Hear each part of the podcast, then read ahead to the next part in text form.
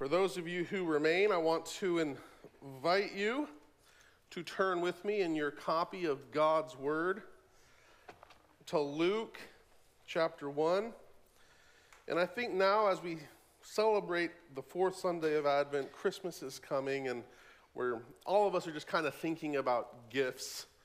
Um, some of you still need to go do some gift shopping, and you know this. I- am sorry to have brought that up. Now you have anxiety, and I apologize.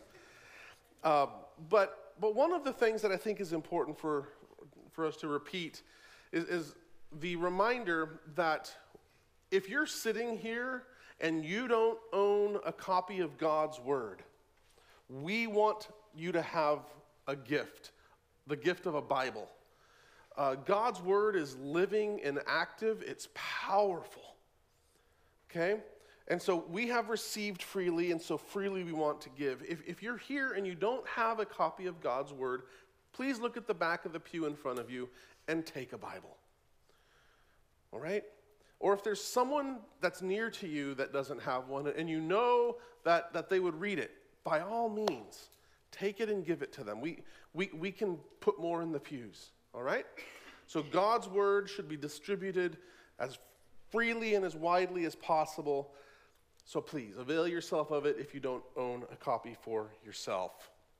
Now, today, our scripture for our sermon comes uh, in Zechariah's song as he's addressing his newborn son, John the Baptist. Uh, so we'll look at Luke chapter 1. I, did I say Luke 2 earlier? I meant Luke 1. Luke 1, verses 76 through 79. Luke, the associate of the apostles, after having done scrupulous research, writes the following.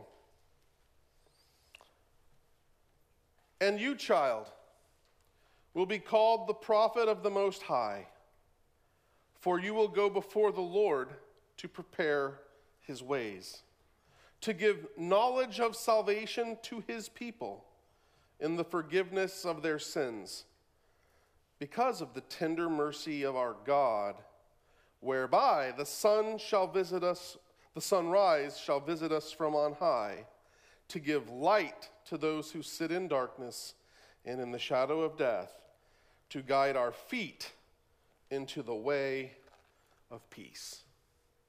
Brothers and sisters, this is God's word to us. The grass withers and the flower fades, but the word of our God stands forever. Let's pray. Almighty God, we thank you so much for your word. We thank you for not only having delivered it to your people, but for having preserved it. And though this world and the forces of the prince of the power of the air have sought to destroy it, Nonetheless, you have caused it to be proliferated around the globe, and we praise you for this.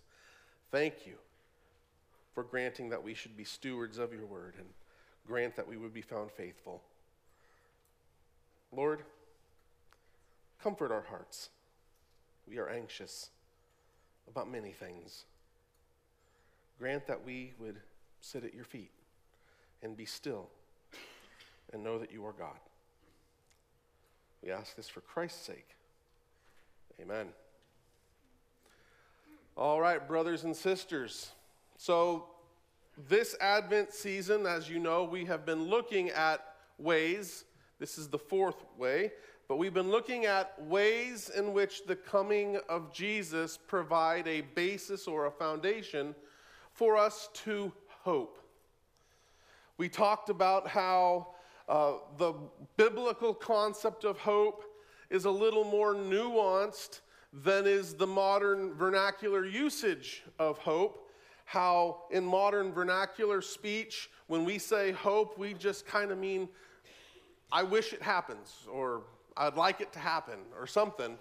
Uh, but in biblical use, to hope is to have an expectation of something for some reason. So we have a rational basis for why we expect something to happen. And so, The word hope is used many, many times in both the Old and New Testament. 83 in the New, and I believe it's the same number in the Old. We are people to be characterized by hope. It is one of the three great virtues of the Christian faith. Hope. Are you a hopeful person? In the midst of all the storms, struggles, and strife of life, are you characterized by hope? Or does it seem remarkably foreign to your own experience? As you evaluate how you look at the situations you're in, when I speak of being characterized by hope, does that sound like I'm talking about someone else? And if it is, I'm not here to bash you over the head and say, bad you. I'm here to say, the good news for you is that God wants you to be hopeful, and you can be. And so, this series has been about providing you reasons why you can be hopeful. So, if you look back at the first week of our series, we talked about the genealogy of Jesus and how Luke traces it all the way back to Adam. And most of the people in his genealogy are a bunch of people who are utterly and completely insignificant from a worldly perspective. But in that, we learn that the people in this world that the world itself would say are irrelevant and are, are just extra, uh, irrelevant extras, superfluous on the stage and play of existence, nonetheless have a vital role in the story that God is crafting. And we saw that the Word of God teaches that you are a living stone being built into the building that Christ is building, the church. The work is in process. You are a part of it. Your life matters. Your experiences, your story, the things that have happened to you, the things you have done, both good and ill. Your story matters. It's been said with God, there are no little people. That's another way of putting it. You are not a superfluous extra on the stage. You and your story, your life matter. So, the God of all possible worlds has created a world with you in it. And your story matters. So stand in awe and praise and have hope that the mundane life you think you have, that the struggles and the nonstop spinning of wheels or just waiting to get going or whatever it is, it matters and it has meaning. So that was the first week. The second week was a reminder that his promises will be kept. Each and every one of them. That he was faithful to send his son, but that was simply the latest in a long line of God keeping his word. And, and the passage we focused on from Joshua underscored and stressed that each and every one, not one word of his promises failed. Not one word. And so, in a world in which we are kind of jaded and cynical and suspicious, and we're used to people overhyping, overselling, and so we can be tempted to think that some of God's promises are given to us with hyperbolic overstatement or something. Not one word of his promises will fail. And so we can hope because he has given us many and wondrous promises indeed. That was the second week. Then the third week, last week, we looked at the coming of Christ in terms of what his name means for his mission with a seeking to address that ultra common conundrum and question that Christians face, which is the question of, Am I saved? And how Jesus came and his name was assigned to him precisely because his mission was to save his people from their sins. And we looked at that in three parts. His people, what does that mean? To save, what does that mean? From their sins, and what does that mean? We looked at that all last week, but the bottom line is we like to focus on the subjective aspect of have we rightly believed? Do I believe hard enough, sincere enough? But our focus ought to be on the objective. Was Christ and his ministry and his life and his death sufficient? Yes or no? So that when Jesus said, It is finished, is it finished? And so we can have hope that we really are saved. Regardless of what the voices in your head tell you. And this week, the fourth and final Sunday of Advent, we're going to focus on the fact that the coming of Christ gives us the basis by which we can have that most sublime of confidences. Namely, that truly everything will turn out okay. Everything will turn out okay. And that, that, that can sound trite. I mean, in a world in which, I mean, you know, Putin is at the very gates, at the border of the Ukraine. Is there going to be a war? Jobs are being lost every day. People are dying of disease every day. The struggles of relationships are real and present. And it, it sounds awfully churchy to say it's going to be okay when you're looking at a death sentence of a diagnosis or when you're staring unemployment and bankruptcy in the face, it can seem awfully churchy, awfully cliche, awfully trite. But what I love about Christmas is regardless of what church culture may have done to various things in 2,000 years of church history, nonetheless, at its core, what we see in Christmas is not the trivialization of life's problems. You see the gritty, real interaction of God and his purposes with the gritty, brutal realities of life. Our problems are not trivialized away, they are, in fact, legitimized as real and addressed as significant. But it's in the addressing and it's in the dealing that we see, in fact, the victory.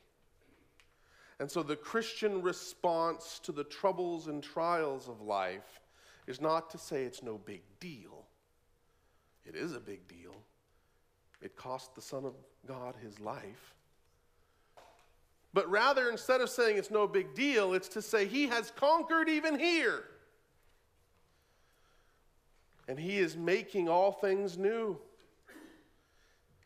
And in making all things new, that means that truly it will indeed turn out okay. Remember that we are not living for this life only. In addition to the great hall of faith in Hebrews, in which in which the author goes down, and I mean, it, it's awesome how he just goes down. He, he starts with, with, with Abraham. I mean, he just goes down, and all these people, all of these, he says, died without having obtained it.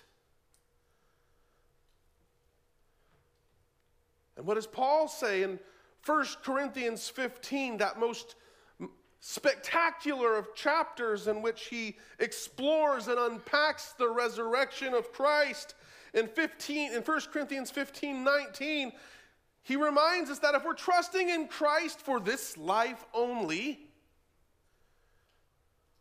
we are what? To be pitied more than all people. In this life only, we are not trusting. We are trusting for this life and the life to come. So remember that your troubles, your trials, are not to be viewed from the vantage point of this life only. This is why your living and your dying have meaning and value. Because you go on, you continue after your body expires into the next life.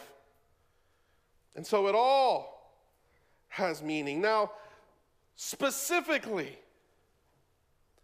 mankind needs and seeks for peace. Ever since our first parents fell, you can see in Genesis chapter 3 the, the instant breakdown of relationships how the relationship between husband and wife is tarnished, where they're trying to, he specifically, Adam, throws his wife under the bus. And the relationship with God is clearly and visibly separated. And we roll into the next chapter and we have the first murder, where brother kills brother. And so violence then enters the world in that way and bloodshed mounts until the earth is covered and full of blood. But mankind needs peace. So the Hebrew word is was created. The Hebrew word shalom, which carries with it the usual connotations of the usual denotations of the lack of conflict but it also connotes the presence of blessing. It's not just that we're in the Cold War not shooting each other, it's that there's actual positive relationship, mutual beneficence, and blessing and prosperity. It's the good life all around.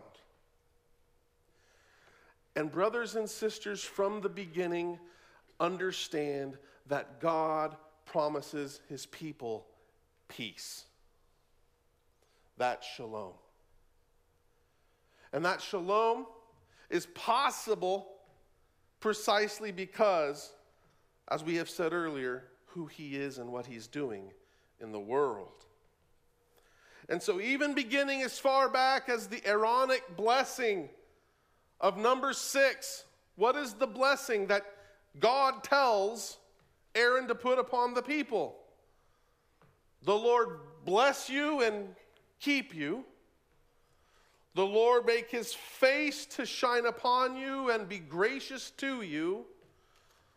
The Lord lift his countenance to you and what? Give you peace.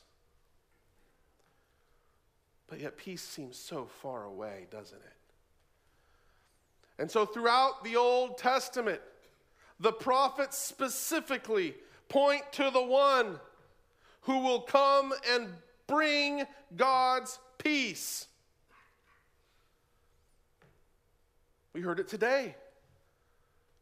Chuck r- reminded us. What will he be called? Wonderful counselor, Y'all want to sing it?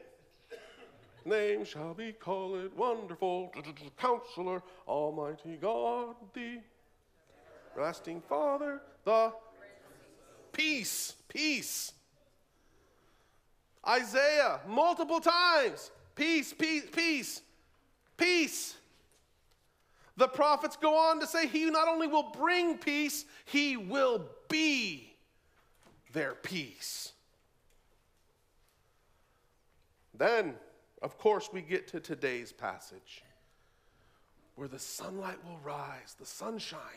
The Son of God is coming, and he will guide his people into the way of peace. And then once he comes, as we also read today, the announcement of the angels Glory to God in the highest, and on earth, peace. Our Lord comes that we might have peace.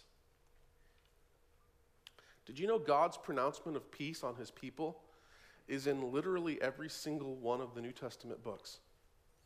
Every single one of them, all 27, every single book in the New Testament pronounces God's peace upon you.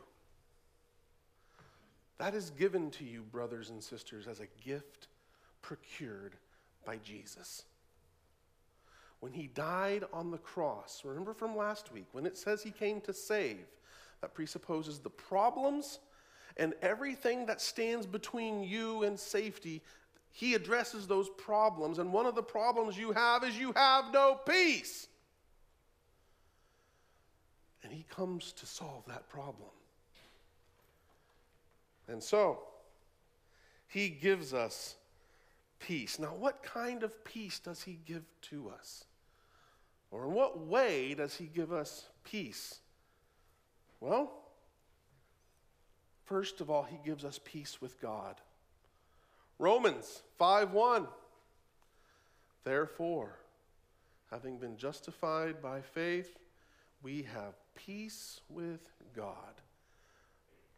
The symptom of all other ills is that, sorry, the root of all other ills is that we are not at peace with God.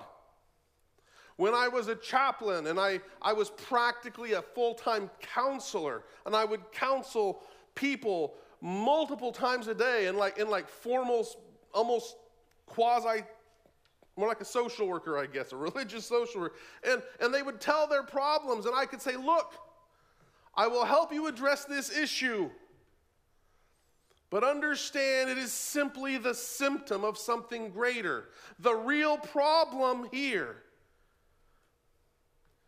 is you are alienated from your Creator.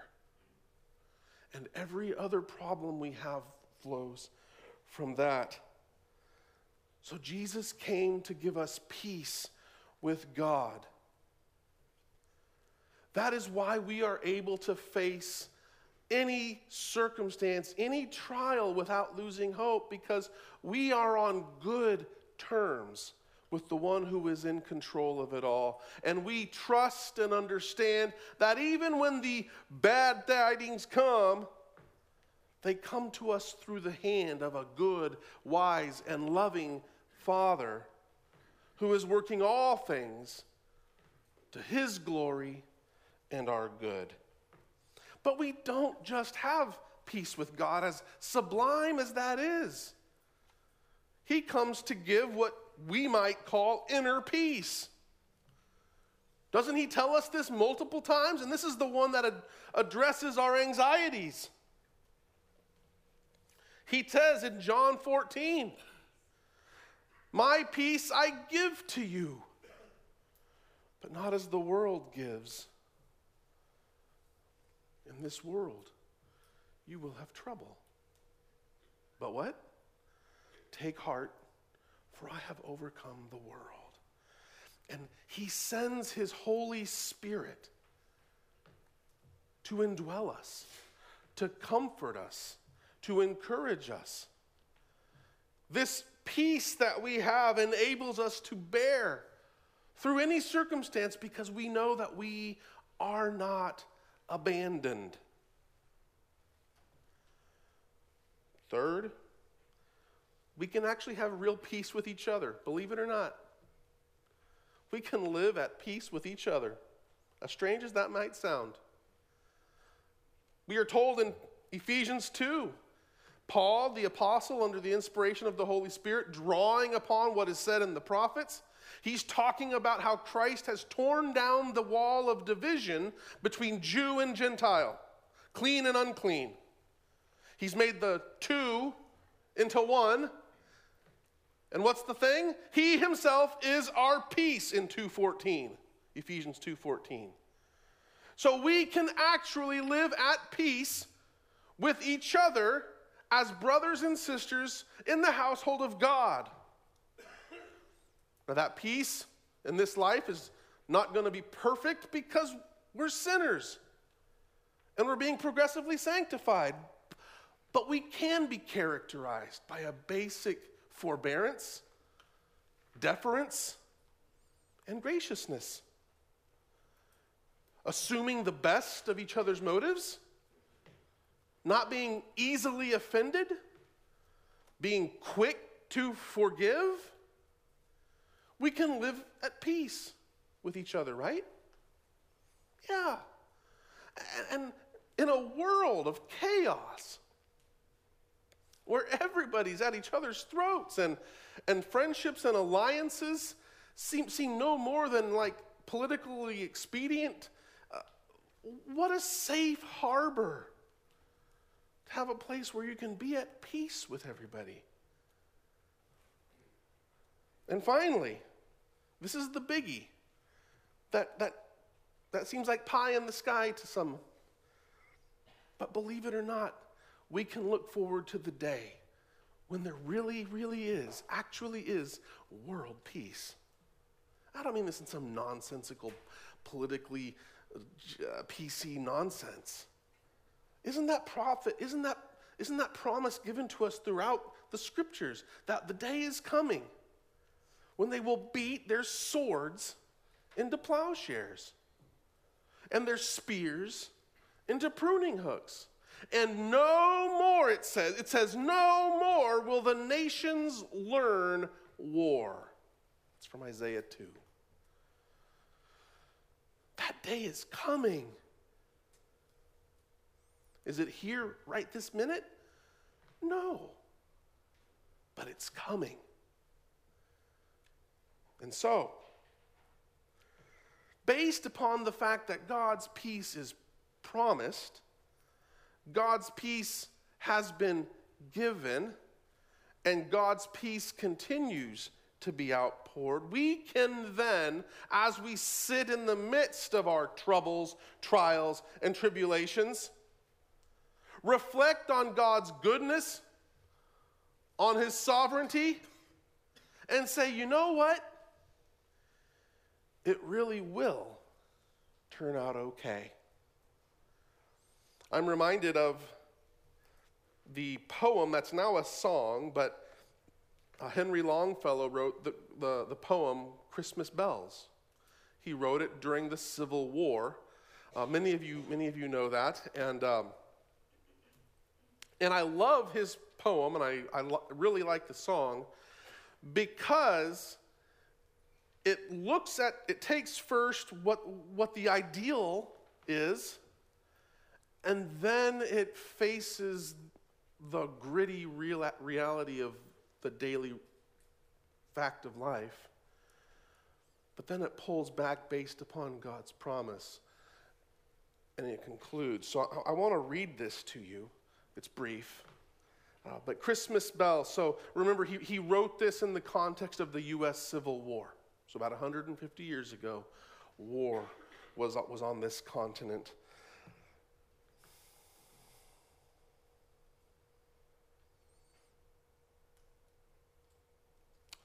I apologize. This is one of the downsides of use. Okay, so I'm going to start in the third stanza, the part where he faces, because I did not copy and paste properly. That's my, that's my pro- glitch. Okay, I didn't co- copy and paste properly, so I'm going to not start with the ideal. I'm going to start with the gritty reality, because that's where. anyway, he wrote, so this is like the third stanza. Then from each black, accursed mouth the cannon thundered in the south, and with the sound, the carols drowned of peace on earth, goodwill to men. It was as if an earthquake rent the hearthstones of a continent and made forlorn the households born of peace on earth, goodwill to men. And in despair, this is it right here, and in despair I bowed my head. There is no peace on earth, I said, for hate is strong and mocks the song of peace on earth, goodwill to men. And man, I love that he said that. It mocks it. Doesn't it seem like that's what life is like, that it mocks the idea of peace? Then pealed the bells more loud and deep. God is not dead, nor doth he sleep. The wrong shall fail, the right prevail, with peace on earth, goodwill to men. That's a beautiful poem. And it's true that really, truly, in the end, everything will be okay. So take the troubles and trials of life not as trivial, but as less than ultimate, because they really are passing away. Let us pray. Almighty God, we thank you so much for this word. Grant that we would have hope in the midst of trouble, knowing that things will turn out okay because you promise peace and your Son brings peace. And as we remember your sovereignty ensures that all your plans and purposes will indeed come to pass.